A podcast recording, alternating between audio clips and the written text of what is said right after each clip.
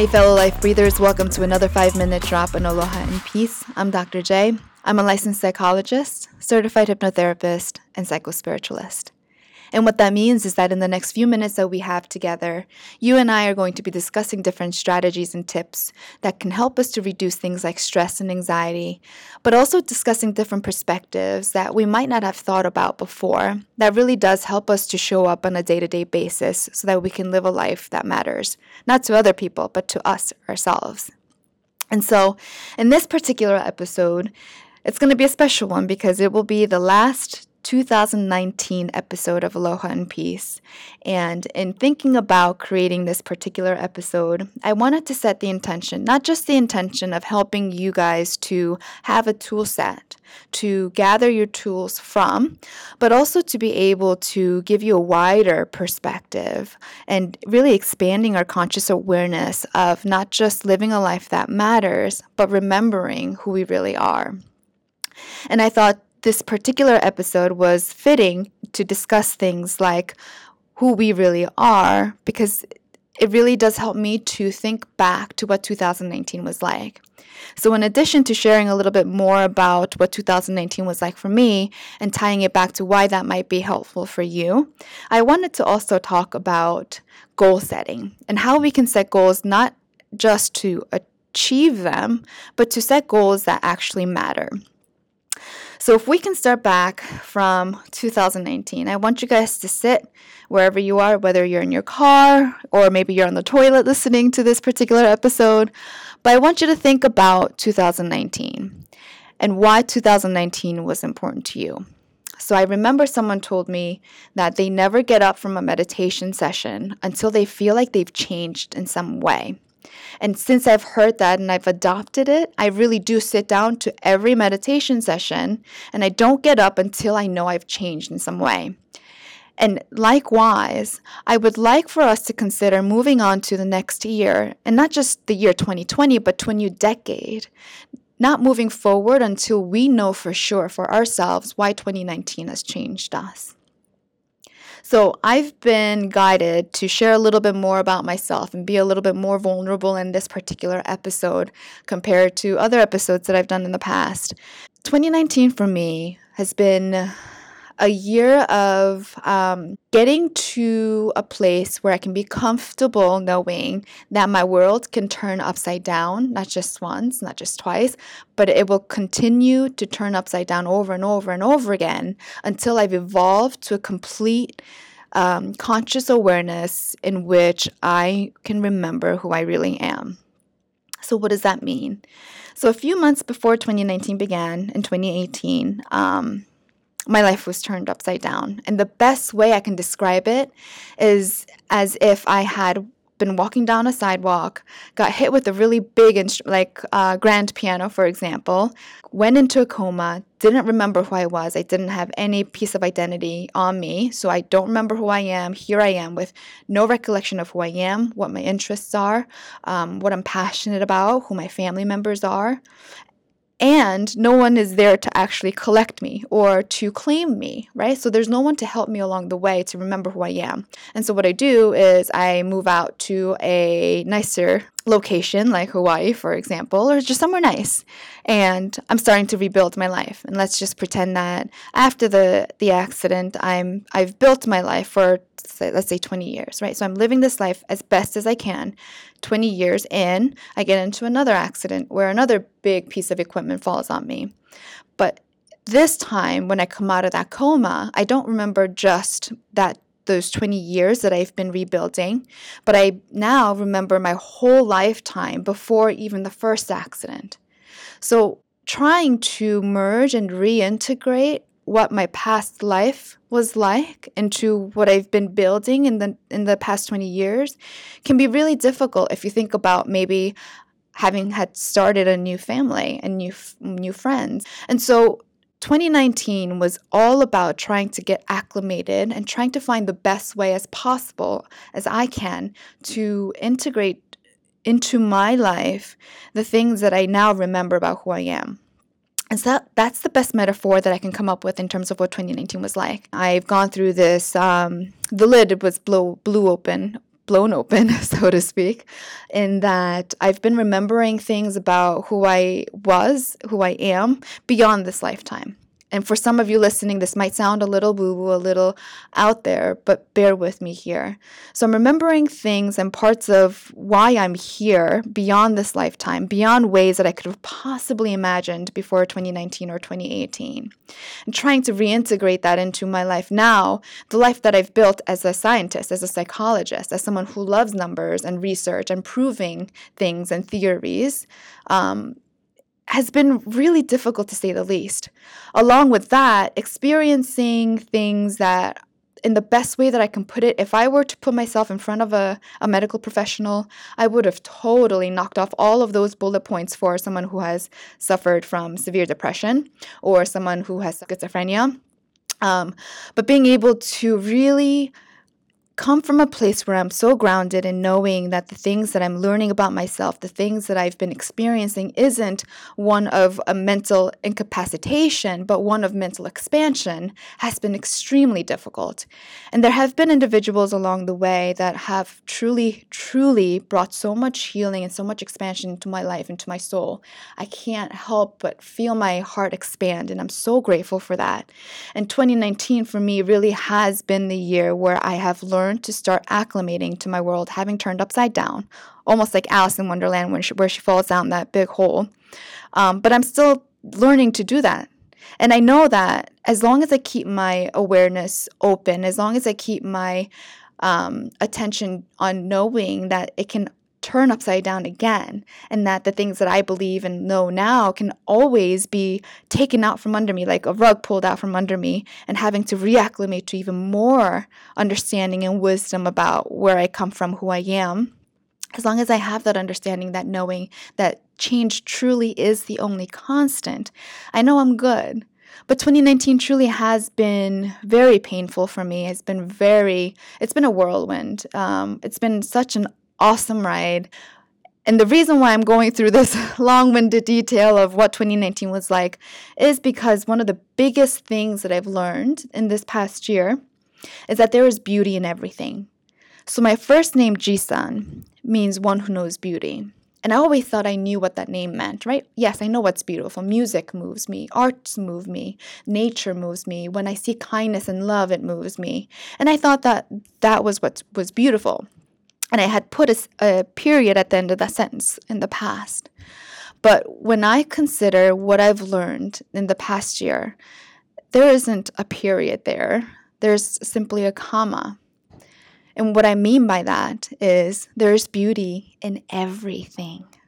And when I say everything, I mean even in things like violence, anger, hostility, murder, and I know a lot of you will find a lot of resistance to this new um, piece of information that I'm putting out there for you to consider. I'm not saying you have to agree with me, I'm not saying you have to believe it, but consider for a second that life is a dance of really integrating and dancing between different polarities. So when we think about polarities, I want you to think about the word opposites for um, ease of understanding. So when you think black, or when I say black, you think white, right? Tall, short, big, small. Life is all about balancing polarities or opposites. So, if life really is about mastering the dance of duality, it's also understanding that there is beauty in things like joy, excitement, happiness, peace, but there's also many things to appreciate in things like violence and anger. And believe me, I've had my share of physical sexual abuse as well. So I understand what it might feel like for those of you listening to it and feeling the resistance right now. But there is beauty in everything. And if there is beauty in everything, including anger, violence, hostility, what does that tell you about your life so far? What does that mean to you if it were true? To the extent that it were true, that there is beauty in all things, what would that mean for you and your particular experiences until today?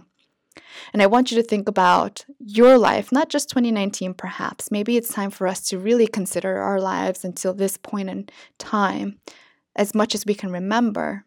If there is beauty in everything, including the, the pretty and the ugly, the, the bad and the good, if life is the dance of polarities, of understanding that it's integrating both ends of the um, spectrum, or when I look at a quarter, I see two different sides. If, re- if it really is about understanding there are two sides to everything, what does that tell you about your life today and what you've been through until today? So I want you to think about reflecting on your life until now, not just in terms of setting goals moving forward, identifying where you fell short and where you would like to keep moving forward, but thinking about goal setting in this this framework that it's about the process, right? If we set goals to get to a result, if we're result oriented, we miss the whole point. So, for example, if I were to set a goal to, um, let's say, eat healthy, and even then, it's not a, and we'll, we'll talk about goal setting in more of a specific way in just a few minutes. But if I want to eat healthy, right, and I want to get to the end result of eating healthy, what about the whole process in between? If life is a dance between polarities, it is about the fact that there's beauty in everything. Isn't it more so wise of us to consider that this moment, being involved in the process, understanding, taking in, is all that matters? It really is about building the character. It's about who we're becoming and how we can really be consciously aware of who we're becoming, how we're changing. That really, truly does matter consider your life, consider this year, however far back you'd like to go, in terms of what has that process been like for you? Not just how far have you come, but what was that process like? So let's talk about goal setting really quick before I forget. So when I teach clients how to set goals, I make sure that they understand their particular guidelines they need to follow in order for them to actually set and, and meet their goals. Not just set and meet goals, but to understand when you follow this particular set of framework or boundaries here and setting your goals, I want you to understand that you will never again set goals that don't mean anything to you, and you will be able to set goals in such a way that you are able to actually meet them. When you think of setting any type of goal, I want you to remember the acronyms SMARTY Plus. SMARTY Plus. So it's S M A R T Y and then the plus sign. I know a lot of you have probably heard of setting SMART goals, which is great. But I want you to add the Y and the plus, and we'll go through what each of the, the letters in the acronym means. So S means specific. Is your goal specific enough? So, going back to my example before, I want to eat healthy. It's probably not specific enough if my friend Anna can't tell me what that means. Because to Anna, maybe eating healthy is all about eating a paleo diet. But for me, eating healthy means um, I want to eat gluten free, for example right? So, eating healthy, what does that look like? So, being more specific and adding specificity to the goal in such a way that an outside observer can understand what it is that your goal um, means. So, not just I want to eat healthy, but I want to eat a gluten free diet for six out of the seven days in each week. Okay, so that's specificity. The M is measurable. Is your goal measurable? I would say yes. I can say I ate a gluten free diet six out of the seven days. It's it's a measurable goal. The A is is it attainable? So the difference between attainable and realistic in the way that I describe it to my students or to my clients is that attainable means I can do it. The realistic means it's been done before. So, going back to the A, can I do it? Do I have the finances, the resources, the time to be able to eat a gluten free diet six out of the seven days? Is it realistic?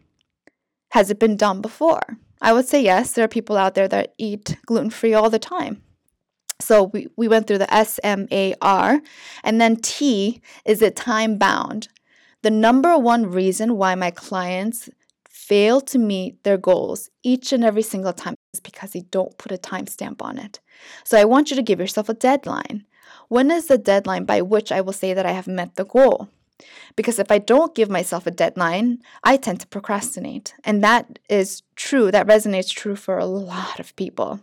So I will eat a, a gluten free diet six out of the seven days consistently by, right? And then if you want to be really specific and detailed, say 90% of the time by, and then give yourself a deadline um, by June of 2020. So we went through SMART and then the why. This is the part of the framework that shows you how to set a goal that is meaningful to you. So when you set that why, the why stands for, um, I know it's not spelled correctly with the why, but what is your why? What is your motivation? What is the reason why you want to do this? So, for example, I have clients that set goals that they think is meaningful to them. They go through the SMART, S M A R T, they finally get to the why, and their motivation for wanting to meet that goal isn't actually rooted in that, yes, this is meaningful to me, or no, it's not meaningful to me. So, for example, if I have a client that wants to lose 20 pounds of fat by March 2020, and we get to the why, and she says to look good in a bathing suit, then I have to prod and ask her questions about what types of emotions are connected to that. Are they emotions that are constricting? Because if they're constricting emotions, they're not going to be very motivating for her to follow through. Are they rooted in core values? Is it really that important for my client to look good? Why does she want to look good or he? So, getting to your why and setting your why for what reason you're setting this goal really does help us to see whether or not this goal is meaningful to you. And then the plus is is it challenging enough? I've had a lot of clients who set goals that are way too challenging, or clients that set goals that aren't challenging enough. And what happens when goals aren't challenging enough? We get bored with them. So if you follow this guideline of setting SMARTY plus goals, S M A R T Y plus goals, you are likely to set goals that are meaningful to you, A, and B, set goals that uh, you can actually achieve. In closing, I would like to really help you guys to reconsider what it means to set goals in a way that we think about the process, we think about who we're becoming, not just the results. Because it's not about waking up when you're 95 going, Yes, I lived a life that was well, if you haven't really experienced the 95 years of being alive. It really is about the process.